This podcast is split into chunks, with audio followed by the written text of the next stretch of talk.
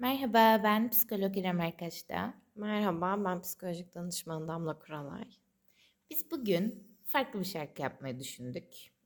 Daha öncekilerden biraz daha farklı, çok upuzun sözleri olan bir şarkı. Uzi'nin Arasanda adlı şarkısını konuşacağız. Evet, bu arada biraz ara vermiştik. Ama Evet. olsun şu an devam ediyoruz. Aynen, ara verdik Ve şu an evet, ve şu an buradayız ve devam ediyoruz. evet kahvelerimizi de aldık. Almadıysanız alın ya da almak istemiyorsanız almayın. Siz bilirsiniz, nasıl rahat edeceksiniz. yani, Evet, başla bakalım. tamam. Şimdi öncelikle şey şarkıyı dinlediğimdeki düşüncelerimi söyleyeyim.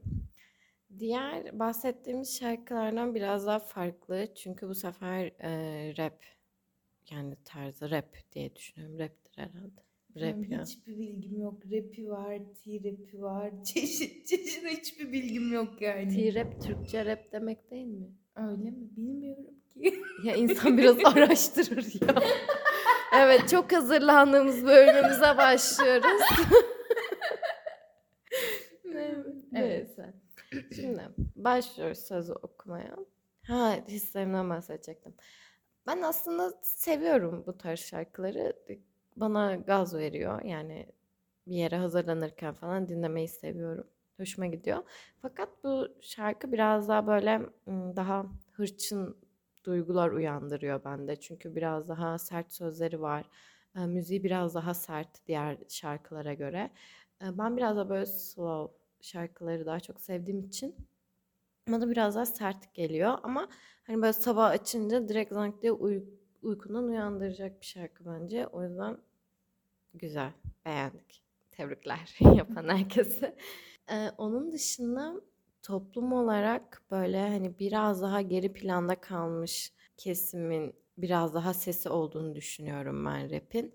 O yüzden benim için değerli bir alan ve bu zaten incelerken de dinlediyseniz de böyle fark etmişsinizdir. Böyle bir isyan, bir öfke, bir böyle intikam duygularının yoğunlukta olduğu şarkılar genelde. O yüzden biraz bunlardan bahsederiz diye düşünüyorum. Ve ilk paragrafı okuyorum. Bir de sözler gerçekten çok fazla ve uzun olduğu için paragraf paragraf yapalım diye düşündük ve bazılarına değinemeyebiliriz. Artık gelişine göre. Benim için de böyle çok dinlediğim bir tarz değil ama baktığım zaman çok fazla duygularının olduğu, doruk noktalarında olduğu, tüm öfkesini yansıttığı satırlar aslında. Bu şarkıları yazanlardan ve dinleyenlerden genelde çekinirim ben. Çünkü sanki böyle daha çok şiddete meyillilermiş gibi geliyor bana. Bilmiyorum ne yaşadığımı ve yani böyle bir şey değildir bu muhtemelen ama niyeyse biraz daha Evet aslında mesela hani öyle gözüküyor böyle daha sert şarkılar yapanlar, yazanlar falan daha böyle meyilliymiş izlenimi bırakıyor ama aynen aynen. aslında tanıyınca da asla öyle çıkmıyorlar. Hayır işin ilginci Yani sorarsanız kaç kişiyi tanıdın? Çok az ama olsun yani gene olan da yok mudur vardır.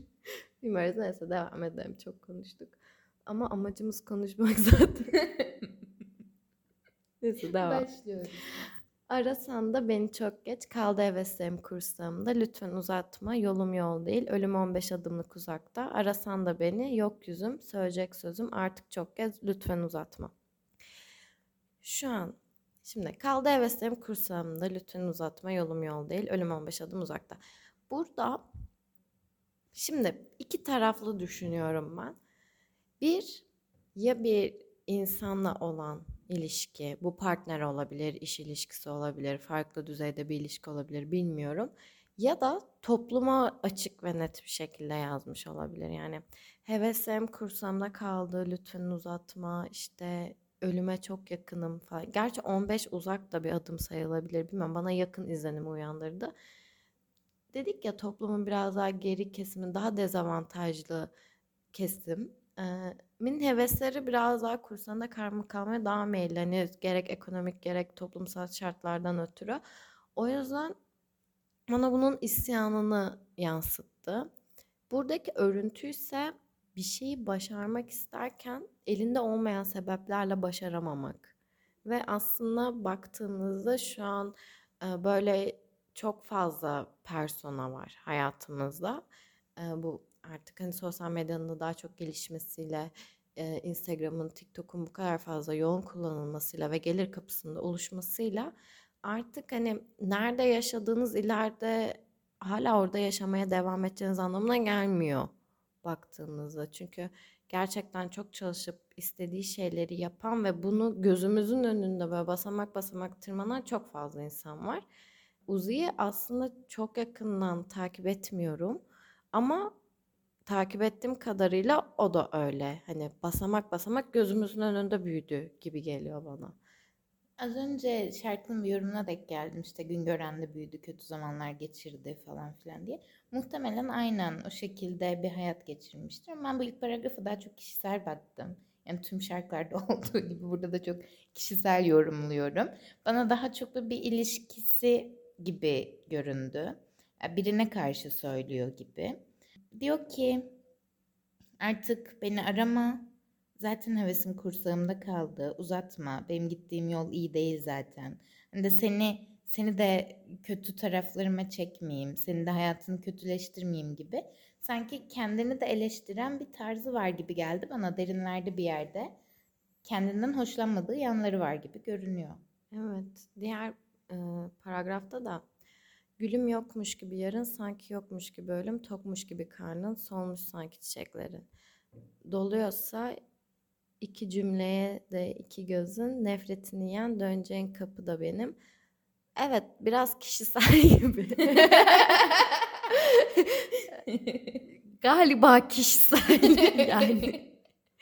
Hayatımda yan, yalnız olmak kalıcı tek çözüm ama şu an ihtiyacım olan para değil. Hayatımız dizi madem bu kaçıncı bölüm? Silahını orospu çocuklarına çevir diyor ya. Sansür yaptım. Niye? Ben de sansür yapmış. Yani küfür biraz e, fazla eril bir küfür. Tasrif etmiyorum ama öyle yazılmış yani yapacak bir şeyimiz yok bu konuda. Burada da gülüm demesinden ben kişiseli direkt algıladım yani. Gülüm yokmuş gibi yarın sanki yokmuş gibi ölüm. Burada ölüme çok net bir şekilde yani ölüm diyor zaten daha ne kadar net söyleyebilir.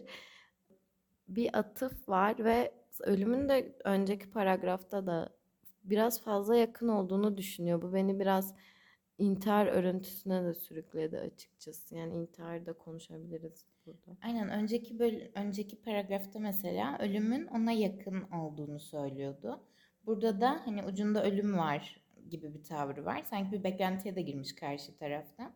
Ama hani şarkının tümüne baktığımız zaman da hep bir ölüm, zaten bir şiddet, bir silah var şarkılarda.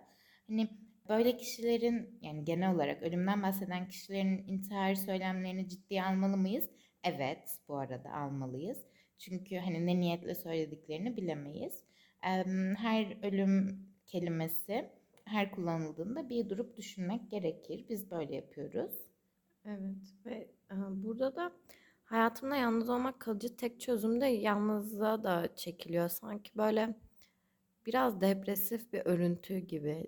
Depresif tarafını daha çok böyle daha şiddetli bir duyguya çevirmek istermiş gibi. Biraz isyana çeviriyor Evet. sanki diye düşünüyorum. Yani yalnız olmaktan bahsedecek olursak şöyle. Ee, şimdi dilimizde yalnızlık olumsuz algılanıyor aslında. Yani baktığımızda işte yine mi yalnızsın? Ha işte o yalnız. Zaten yalnız öleceğim falan. Hani bunlar çok olumsuz yargılar. Asıl böyle yalnızlığın olumlu tarafı şu. Kişinin kendisine yetebilmesi, kendisine alan tanıyabilmesi, kendisini tanımak için e, bir takım aktivitelerde bulunabilmesi. Yani hobiler edinebilir, işte e, tek başına yürüyüşe çıkabilir, kendi üzerine düşünebilir. Yani önemli olan nokta bu aslında. Hep başkaları üzerinde düşünürüz genelde baktığımızda. Yani ne bileyim birisi bize kahve getirdiğinde aa beni düşündüğü için getirdi. Yani aslında karşı tarafı düşünmektense evet canım kahve istiyordu ve kahve geldi. Güzel oldu gibi. O an sizin ne düşündüğünüz daha önemli. Bu yalnızlığın olumlu kısmı aslında kendini daha iyi tanımak için kendine alan yaratmak.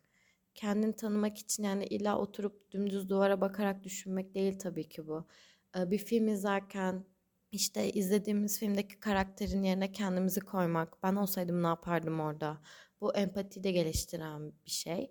Ya da okuduğumuz kitapta işte acaba ben orada olsam ne yapardım? Ya da oynadığımız bir oyunda ben bu oyunun içinde olsam şu an ben ne yapardım? Nasıl bir çözüm üretirdim? Aslında yani filmlerin, kitapların, işte oyunların ya da diğer aktivitelerin en başta çıkış sebebi de bu. Yani insanların yani biz doğuyoruz ve belli bir hayatımız var. Her şeyi deneyimleme şansımız yok.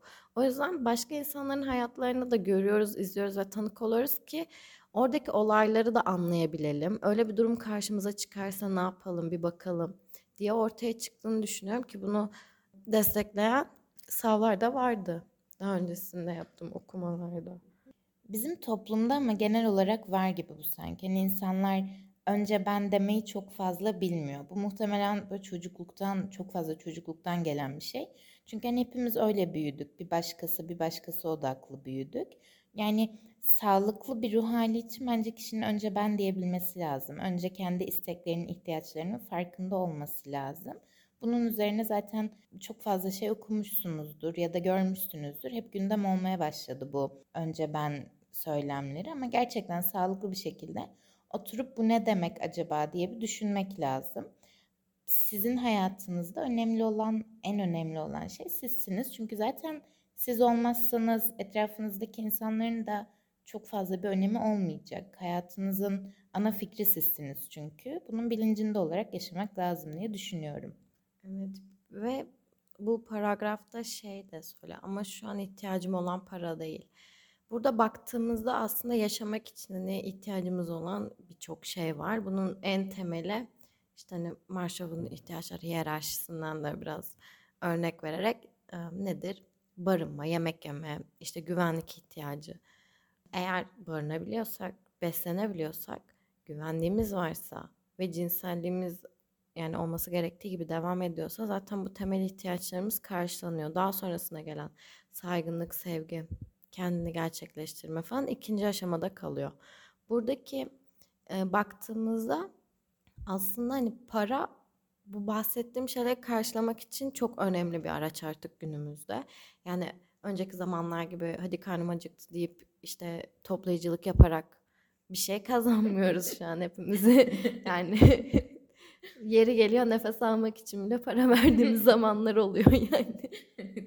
o yüzden bu hiyerarşiye günümüze göre e, düzenleyecek olursam ben şahsen kendi piramidimi yapmam gerekiyorsa ve bir zorunluluğum varsa yani alta sağlık ve parayı koyardım ben dümdüz. Çünkü paran varsa yiyecek alıyorsun, paran varsa bir takım ihtiyaçlarını giderebiliyorsun.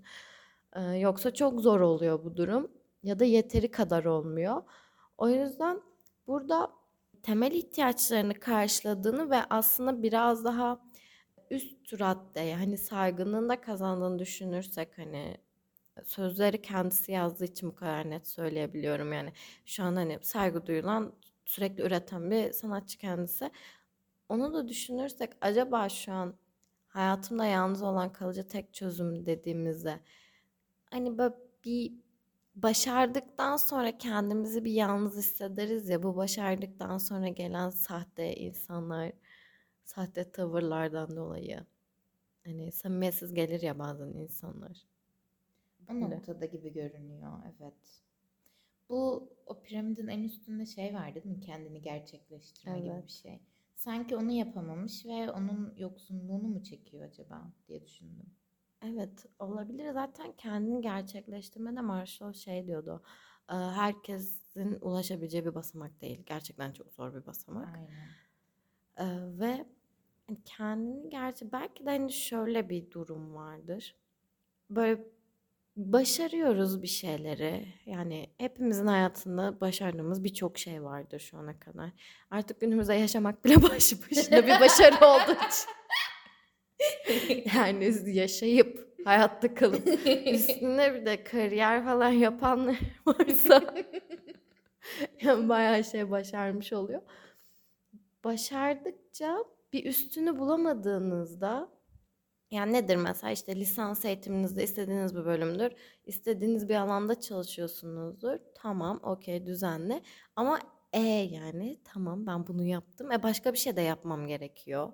Yani insan sürekli kendini doyurabileceği çevreden bir şeyler bulması gerektiğine inanıyorum ben. Yani tek yönlü bakınca tam olarak memnun olacağımızı düşünmüyorum. Hep bir hedefimiz olması gerekiyor gibi. Her zaman bir hedef doğrultusunda yaşamamız gerekiyor gibi görünüyor. İçinde bulunduğumuz şartları ve bu dünyayı düşündüğümüzde. Zaten hedefi ve amacı olmadan yaşayan insanlar her zaman daha depresif semptomlarda gösterebiliyor. Hani evet onu bunu yaptım hani e şimdi ne yapacağım gibi bir boşluğa düşme dersem belki daha fazla anlayabilirsiniz bu kısmı. Ben bu şeye yalnız olmak kalıcı tek çözüme bir de şuradan baktım. Aklıma gelen ilk oydu. Tek çözümün yalnız olmak olduğunu düşünüyor. Bu insanlara güvenmediğini gösteriyor olabilir. Yani tehlikede hissediyor olabilir bu dünyada. İnsanlar güvenilmezdir, dünya tehlikeli gibi bir inancı olabilir. Çünkü bir noktada yalnız olmak, senin anlattığın yalnız olmak hepimizin yapması gereken bir şey. Ama burada yazarın bahsettiği yalnız olmak, senin söylediğin yalnız olmak değilse işte o zaman tehlikeli. Şu an iki uçta e, anlatabilmişizdir umarım. Evet, umarım. Şunu eklemek istiyorum söylediklerine.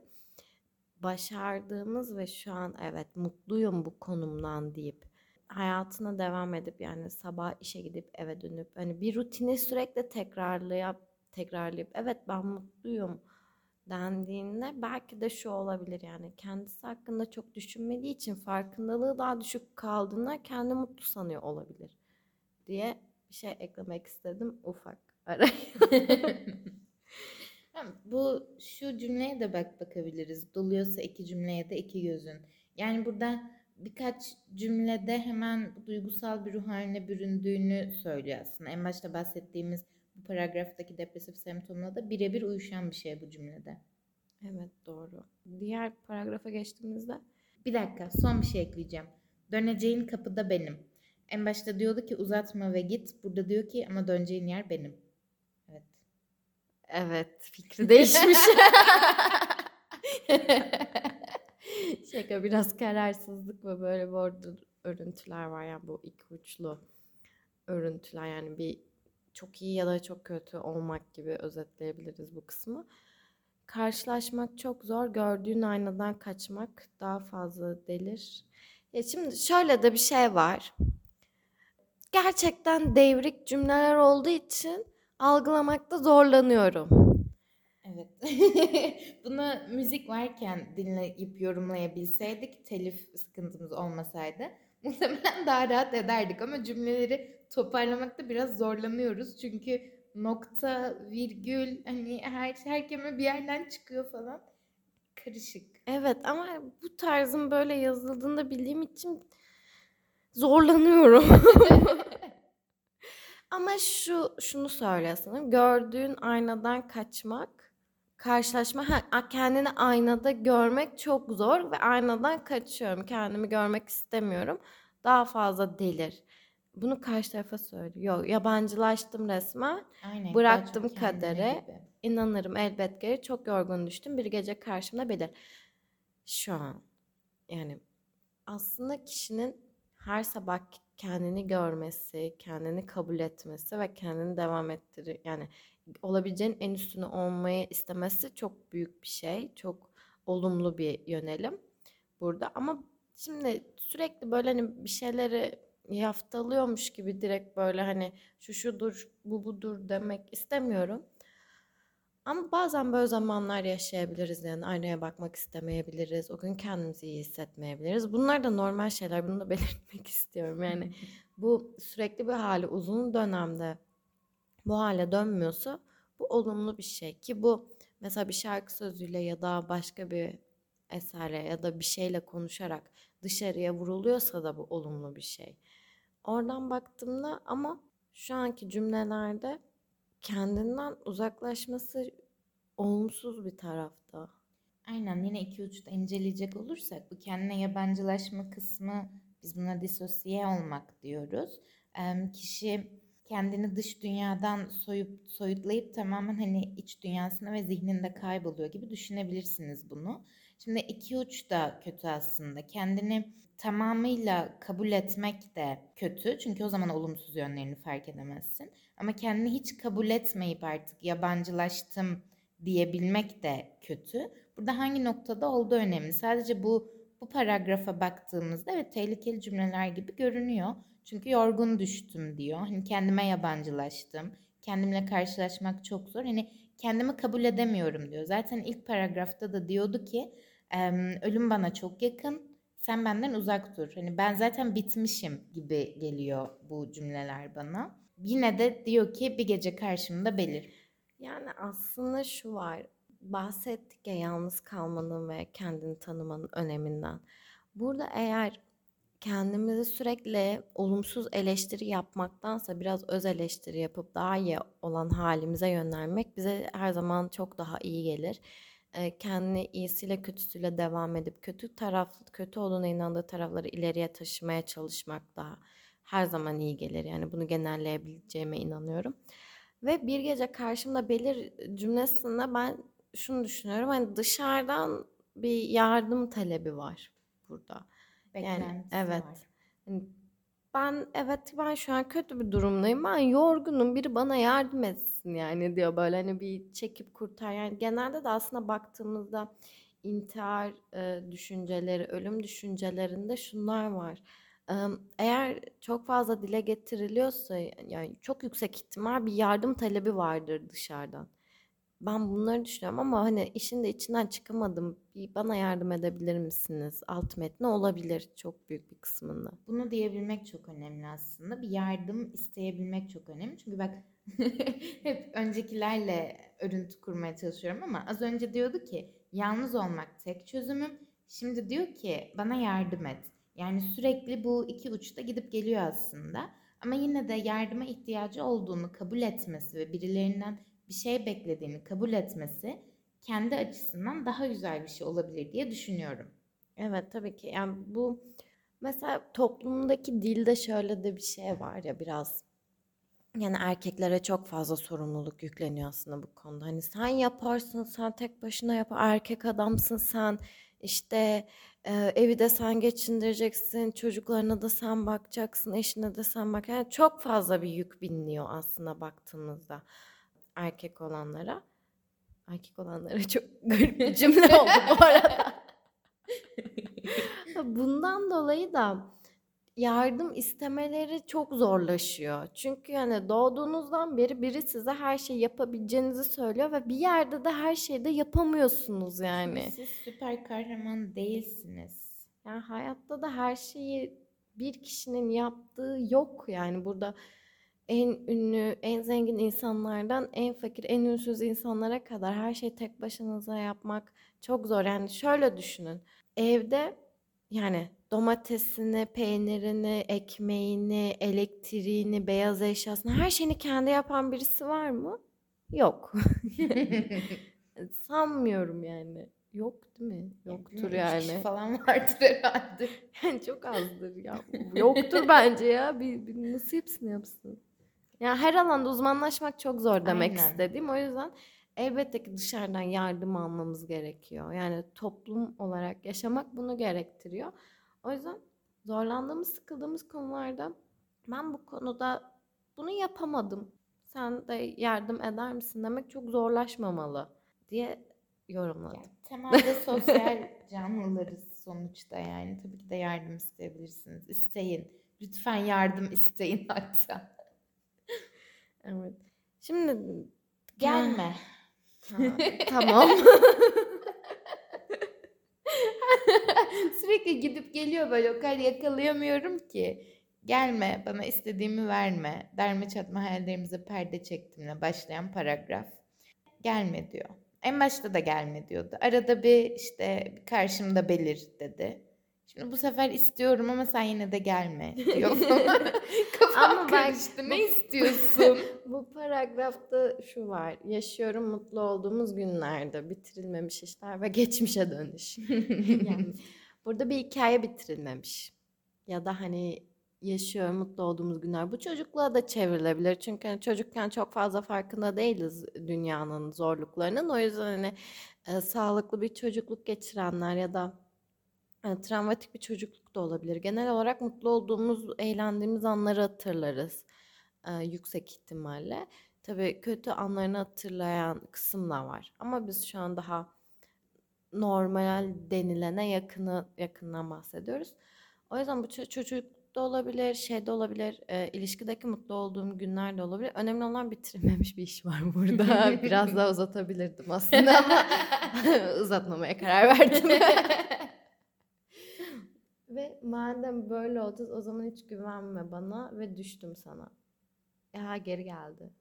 Bir kez daha valla kaçar giderim birdenbire bak yine gitti. Kader sorarsa sana görmedim beni düşemem daha dinlendi de. Hmm. Daha öncesinde kaderi kabul edip onun getirdiklerini de kabul ediyordu. Şu an kaderi de bir yok sayma ya orada da da ondan da bir- bir kaçma var. Yani sürekli yani gelip gidiyor, gelip gidiyor. Bir de burada şu kısım da bence önemli. Derme çatma hayallerimize perde çektim kısmı. Evet hayallerimize perde çekmek bu hepimizin başına bir şeye başına gelebilir. Çünkü her zaman hayallerimizi gerçekleştiremeyiz ama derme çatma hayallerimiz diyor. Yani hayallerini de beğenmeyen bir tarafı var. Yani kurduğu hayali bile eleştiriyor. Kendini eleştirmesinden ve kendinden nefret etmek diyeceğim artık çünkü. Bunun Ama- yanında Ayıp oluyor. Hayır tabii ki de sözleri diyorum. Kişiliğine hiçbir şey demiyorum yani. Bilmiyoruz Tanımıyorum çünkü çünkü. yani. Yine mutsuz olduğumuz günlerde yaşamak. Bu bitir, bitirilmemiş işler, kapanmamış meseleler her zaman tehlikelilerdir dediğin gibi. Çünkü bir tarafımız hep orada yaşar ve şu anı göremeyiz ya da geleceğe yönelik hedef kuramayız. Hep bir geçmişte yaşama örüntüleri, depresif belirtiler burada da çok zaten gözümüze çarpıyor. Evet bir de e, düşemem daha dilden dile toplum yargısı, kaygısı var Aynen. diye yorumladım burayı da. Aynen. Güvenme bana. Ben güvenilmezim çünkü. Yine bir eleştiri. Aa, Evet. yani kendine olan güveninin tam olmamasına kaynaklı olabilir burada aslında. Ya tabii ki de hani şöyle bir şey yok hani önüne gelen herkese güvenin işte ne bileyim evinizi arabanızın anahtarını bırakın çıkın diye bir durum Aynen, da yok ki. burada. Ama hani neden sürekli kaçmak ki? Bir de bedava deneyim sonucu olarak baktığımızda. Kötü şeyler de yaşanması gerekiyor ve üzülmemiz de gerekiyor yeri geldiğinde. Duyguların bastırılması bu yüzden kötü. Bitirilmemiş işlerin daha yoğun yaşanmasına sebep olur. Bitirilmemiş işlerin daha sonrasında kaygı, depresyon örüntüsüne kadar götürmeye götürür. Ve bunlar tehlikelidir. O yüzden bir olay bittiğinde ya da sizi üzecek bir şey olduğunda yani üzülün yani mutlu olurken hiç düşünüyor muyuz bu kadar? Yani mutlu edecek bir şey olduğunda hayır şu an mutlu olamam.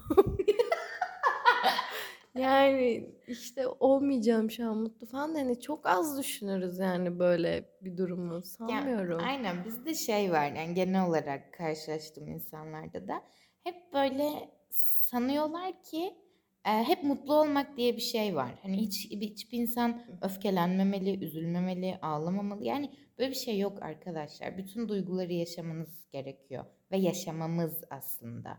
Biz de dahil ediyorum. Tabii ki de dışlamıyorum kendimi. Bunun farkına Şey varmak desem gerekiyor. ben yaşamayacağım. ben mutlu olacağım, biz mutsuz olun. Yani o yüzden bir de şu da var. Eğer üzülmezsek, eğer e, sinirlenmezsek, öfkelenmezsek, işte mutlu olmazsak, ağlamazsak, gülmezsek yani ne yapacağız ki? Yani ne yapabiliriz ki başka? Şu an elimizde olup en verimli kullanabileceğimiz şey aslında duygularımız yani. Bunları Evet, evet. düzeyinde ve olumlu yansıtmaya çalışmak önemli. Yani tam aksini düşün. Düşün sürekli mutlusun ha. O da sıkar anladın mı? Çeşitli Mutlu- duyguların olması canlılıktır Ama yani. fark etmezsin ki sürekli mutlu olsan artık mutluluğunu. Aynen. Bir yerden sonra Hmm. normalleşmiş olacak Sürekli yani üzgün çünkü. olunca da fark etmezsin üzgün olduğunu yani. İşte. Bir de e, duygulara izin verdiğiniz ölçüde yeni duygulara da aslında kapı açmış oluyoruz. Yani onları da kabul Bölüm atlamak gibi bir şey bu. Bence yani yeni bir kapı açılıyor. yeni karakter yükleniyor mesela. ya da yeni yüzler. Evet. Ee, sonra ne diyormuş? Bakayım. Büyüdüm. Nerede diyor ki büyüdüm? Şurada diyor. Büyüdüm. Dert ekledikçe izledim ve güldüm. Utandım iyice dur dedim. Umarım seni beyazlar içinde görürüm. Şimdi buradaki beyazları İrem gelinlik olarak yorumladı. Evlenme zamanım geldi çünkü. Kim belirliyor bu zamanı? Ben Neyse. tabii ki. Ben bu beyazı kefen diye yorumladım. Hadi bakalım iki uçta yorumlayalım bu paragrafı. Çünkü bak diyor ki işte dert ekledikçe izledim ve güldüm, büyüdüm. Tamam. O zaman gerçekleşir beklediğin ölümüm. Allah'ınız para ciğerimiz, ciğerim kara. Yanılmadım çünkü harbi güvenmedim sana. Umut değil lütfen artık silah verin bana. Gözlerim kara. Şimdi bakın. Bastı yine. Şimdi bu gerçekten şiddetli bir paragraf olmuş öncelikle. Beyazları kefene yormamın sebebi paragrafta silah var. Gözüm kara diyor. İsyan var. İsyan var, Çok. ölüm var. Yani bana çok fazla böyle hani birinin hani şey gibi sen ölürsen zaten benim de bir anlamım yok deyip hani ben de giderim gibi. Bana da gelinlik gibi geldi çünkü. Şimdi en başından beri vurguluyoruz ya bir öyle bir böyle bir öyle bir böyle diye. Şimdi bu insanlara biz hani border örüntü var mı diye bakarız. Uçlarda yaşıyordur. İşte böyle insanların hepsi varsayım bu arada. Kesinlikle net bir şey söylemiyoruz ki buradan tanı koymak falan gibi bir niyetimiz yok arkadaşlar. Varsayım. Şimdi e, böyle insanlar şiddete meyilli olurlar görüldüğü üzere. Dürtüsellerdirler. İstediklerini hep anında almak isterler ve bu insanlar ilişkideyken karşı tarafı başka bir ilişkide görmeye katlanamazlar. O yüzden bunu ilişki olarak gördüğüm için, bir başkasına olarak gördüğüm için şöyle düşündüm. Karşımdaki kişi bir başkasıyla evlenirse, bir başkasını severse işte o zaman ölürüm diye uçta yine, yine bir sınırda yaşıyor gibi düşündüm. Ve bak karşı tarafı koyduğu kötü duruma bak. Ee, sana zaten ben güvenmedim. Bana silah ver gözüm de karardı. Başkasının olursan seni vururum. Yani çok sinirlendim ben şu an. Ama bu dediğin açıkça tehdit oluyor. Yani Evet. öyle yorumlayınca. Bilmiyorum. Ve gerçekten böyle hani güvenme güvenmemek gereken bazı tip insanlarda böyle örüntüler çok şiddetli yaşanır yani. Çünkü silah, şiddet, e, işte ölüm falan böyle hani daha çok mafyavari takılan tarafta hani biraz ürkütücü geliyor bana ve hani böyle çevremde çok da isteyeceğim insan tipleri değil Aynen öyle. açıkçası. Koşarım, kaçarım muhtemelen. Ama burada şöyle bir şey var. Şimdi bu dışarıya vurulduğu için bu duygular, bu düşünceler. O yüzden burada ben çok da büyük bir zarar görmüyorum yani. Ki genelde bunlardan bahsetmez bu insanlar. Yani bir şey yapmadan önce Aynen. ben ona gidip şunu bunu yapacağım. Yani çok da bahsetmezler. Ee, o yüzden dışa vurulması önemli bir durum ama ürkütmeden olmalı diye düşünüyorum. Ve bu arada sen şarkıyı dinlerken bu kadar ağır gelmiyor yani. E, arkadaki ritim, klip şu bu. Bu arada Evet. klibi hiç izlemedik ama Ben klibin- izledim. Ben izlemedim. Güzeldi. Bir sahnesini izledim. O kadar donuk bir suratı vardı ki gerçekten ürktüm bilmiyorum yani. Evet, Benim bu şarkılarla şey- ne derdim var ama beni çok ürkütüyorlar. Aslında ben ürkmedim ya. Çünkü şey Uzi'nin benden küçük olduğunu biliyorum. O Beni biraz rahatlattı. Bakarsanız. Benden küçük demişken bak burada şey diyor. Büyüdüm diyor ya. Ha okey. Büyüdüm, dert ekledikçe izledim ve güldüm, utandım falan filan. Şimdi hayatında sorunlar yaşadıkça büyüdüğünü düşünüyor. Yani onun için bir yandan da yetişkin olmak demek, sorun yaşamak demek. Ne düşünüyorsun? Böyle midir? Yetişkin sadece dertlerin olduğunda mı gelinen bir evredir? Yani sadece dertlerin olduğunda değil de dertleri fark ettiğinde gelinen bir evre aslında. diye düşünüyorum ben. Çünkü baktığımızda çok fazla bir sorumluluğumuz yok küçükken. Yani çok belli başlı işte okuldur, başka bir şeydir falan. Ama yetişkin olunca artık o anahtarla girdiğin evin sorumluluğu sende. Artık yasal sorumlulukların da var yapman gereken. Yani evrak kürek işleri de çok fazla.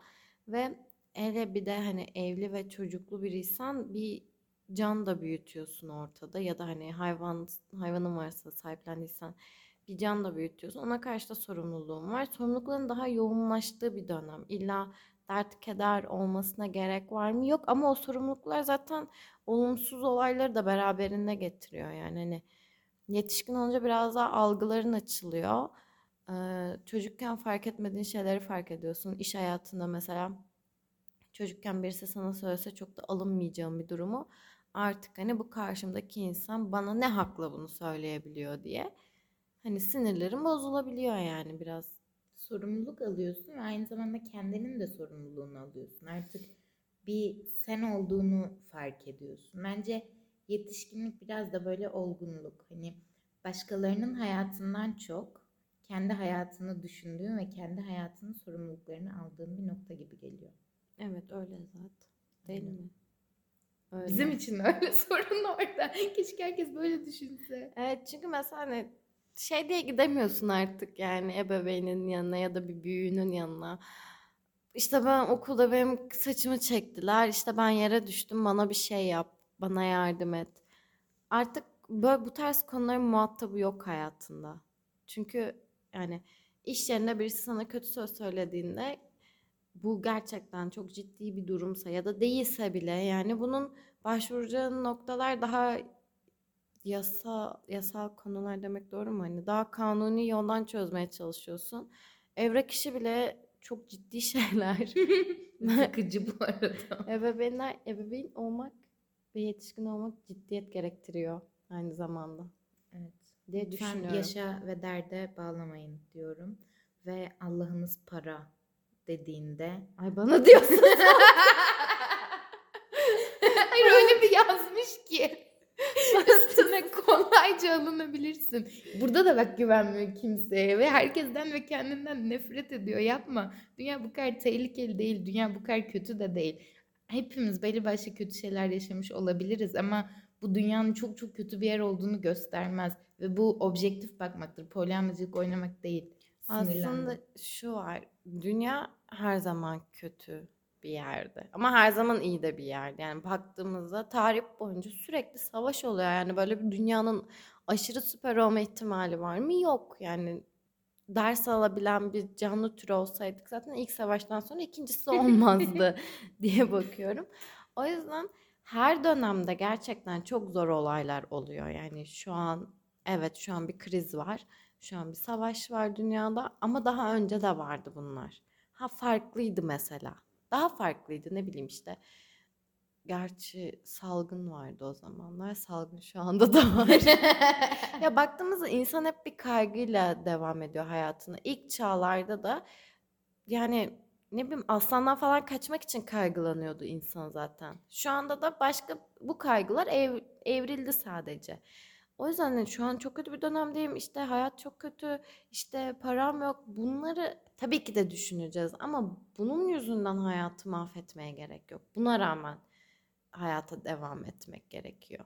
Buna rağmen aslında o hayatın sana getirdiği güzel şeyleri de görebilmek. Zaten yani hayatta başka nasıl kalabilirsin ki sürekli kötüleri düşünerek ve her tarafın tehlikeli ve kötü olduğunu düşünerek tabii ki de intihar etmek istersin yani. Niye yükseldim bu kadar? Bilmiyorum. Bu şarkıyı yok yorumlamak Zaten çok zor bitti. benim için. Bitti zaten. Evet bitmiş. Nefes alacağım. Evet biraz şey oldu. İrem gerildi. Son olarak Evet, gerildim. Son olarak şöyle bir baktığımızda benim en çok dikkatimi çeken şeyler ve sizin de üstünde durmanızı isteyeceğim şeyler herhangi bir insanın ölüm düşüncelerini, intihar söylemlerini ciddiye alın. Dikkat çekmek için yapıyor olsa bile bu ciddi bir sorundur. Öldürmeyecek olsa bile kendini yardıma ihtiyacı var demektir. Bu birincisi. Bir şey diyeceğim Hı. burada. dikkat çekmek isteyip istemediğine hiçbir zaman emin olamayacağımız için Aynen. hani ciddiye alınması gereken bir konu Aynen. gerçekten yani. Üstüne bir düşünmesi lazım, bir takip edilmesi lazım vesaire vesaire Lütfen yani. duyarlı olalım intihar vakaları da bu kadar artmışken. Onun dışında e, borderline ile ilgili bir kaynak bırakabiliriz. Evet bırakabiliriz. Aynen iyi olur ona da bir bakarsınız. E, çok border bir kişilik olduğunu düşündüm sadece bu cümlelerden. Öyle bir konuştuk ki sanki hani bütün böyle suçlular falan border Evet. örüntülere sahipmiş gibi. Yani öyle bir şey Evet. yok ki borderline'ı tanı olarak almış insanların hayatları da gerçekten çok zor yani. Hani bir kendine baş etmeye çalışıyorsun Ay ve bir de evet, dışarıdaki gerçekten. insanlar bu yani sadece hani farkındalık kazanmak amacıyla herkese bu arada border örüntüler var. Evet evet. Bu- Herkese fark edelim bir bunu. Aynen bu yani kişilik bozukluğu olarak zaten çok nadir görülen bir şey gibi ama bu örüntü dediğimiz kısım belirtileri taşıyan insanlar hep, hepimizin içinde olabilir bu kısımlar. Ya hepimizin içinde var zaten. Sadece hani gösterme şeklimiz farklıdır diye bu kısmı artık sonlandırıyorum. Evet Baş- ondan sonra başka neler dedik? Hmm, Lütfen ilişkideyseniz ve karşınızdaki kişi size baskı uyguladığını düşünüyorsanız bir sorgulayın kendinizi ve karşınızdakini. Evet dünya çok tehlikeli bir yer değil dedik ama bunu güvenli kılacak kişi de sizsiniz kesinlikle. Biraz daha farkındalıklı günler diliyorum hepinize. Evet bu e, ilişki ve güven konusunda şunu da eklemek istiyorum. Şimdi bazı cümleler, cümlelerden, bazı kelimelerden çok fazla şey çıkartılabilir. İçinize kuşku düşüyorsa, yani kendinizi en ufak bir şekilde güvensiz hissediyorsanız uzaklaşmaya çalışın. Uzaklaşamıyorsanız yardım isteyin. Yardım Herhangi birini. Çekinmeyin. Herhangi birinden. Yani bu aileniz olabilir, arkadaşlarınız olabilir, polis olabilir, psikolog olabilir. Herkes olabilir. Birinden yardım isteyin. Çünkü gerçekten çok ciddi bir konu bu. Hani güvensiz hissetmek ve kendi huzursuz hissetmek. Güvensiz ve huzursuz hissettiğiniz bir noktada bulunmak zorunda değilsiniz. İlla ki bir şekilde çıkış noktası vardır. Bununla böyle söyleyeyim dedim. Bak Uzi de kendini güvende hissetmiyor ve onun da çıkış noktası böyle şarkılar yaparak biraz daha öfkesini bastırmak olmuş. Sonuçta o da kendini güvende hissetmiyor. Evet kimse kendini Evet. çok yüzde yüz güvende hissetmez ama hani bir yolla dışarıya atmış. Aynen. Yani güzel bir yol seçmiş Evet, gerçekten. Güzel yani- bir yol seçmiş bunun için. Şimdi öfkesini böyle dışarıya vurmuş. Öfkesini alıp da duvara vursaydı elini ne olacaktı? Eli kırılacaktı. Hiçbir fayda sağlamayacaktı ona. Aynen. Kendine zarar verecekti. Ne güzel şarkı yapmış, atmış insanlar Sanata dinliyor, eğleniyor, bir şeyler yapıyor, kendinden bir şey buluyor. Biz bölüm çekiyoruz vesaire vesaire. Yani yararlı olacak yönüne e, tarafa yönlendirmemiz gerekiyor ve artık bitiriyoruz. Evet o zaman biz gidiyoruz. Kendinize çok iyi bakın. Diğer bölümde görüşmek üzere. Görüşürüz.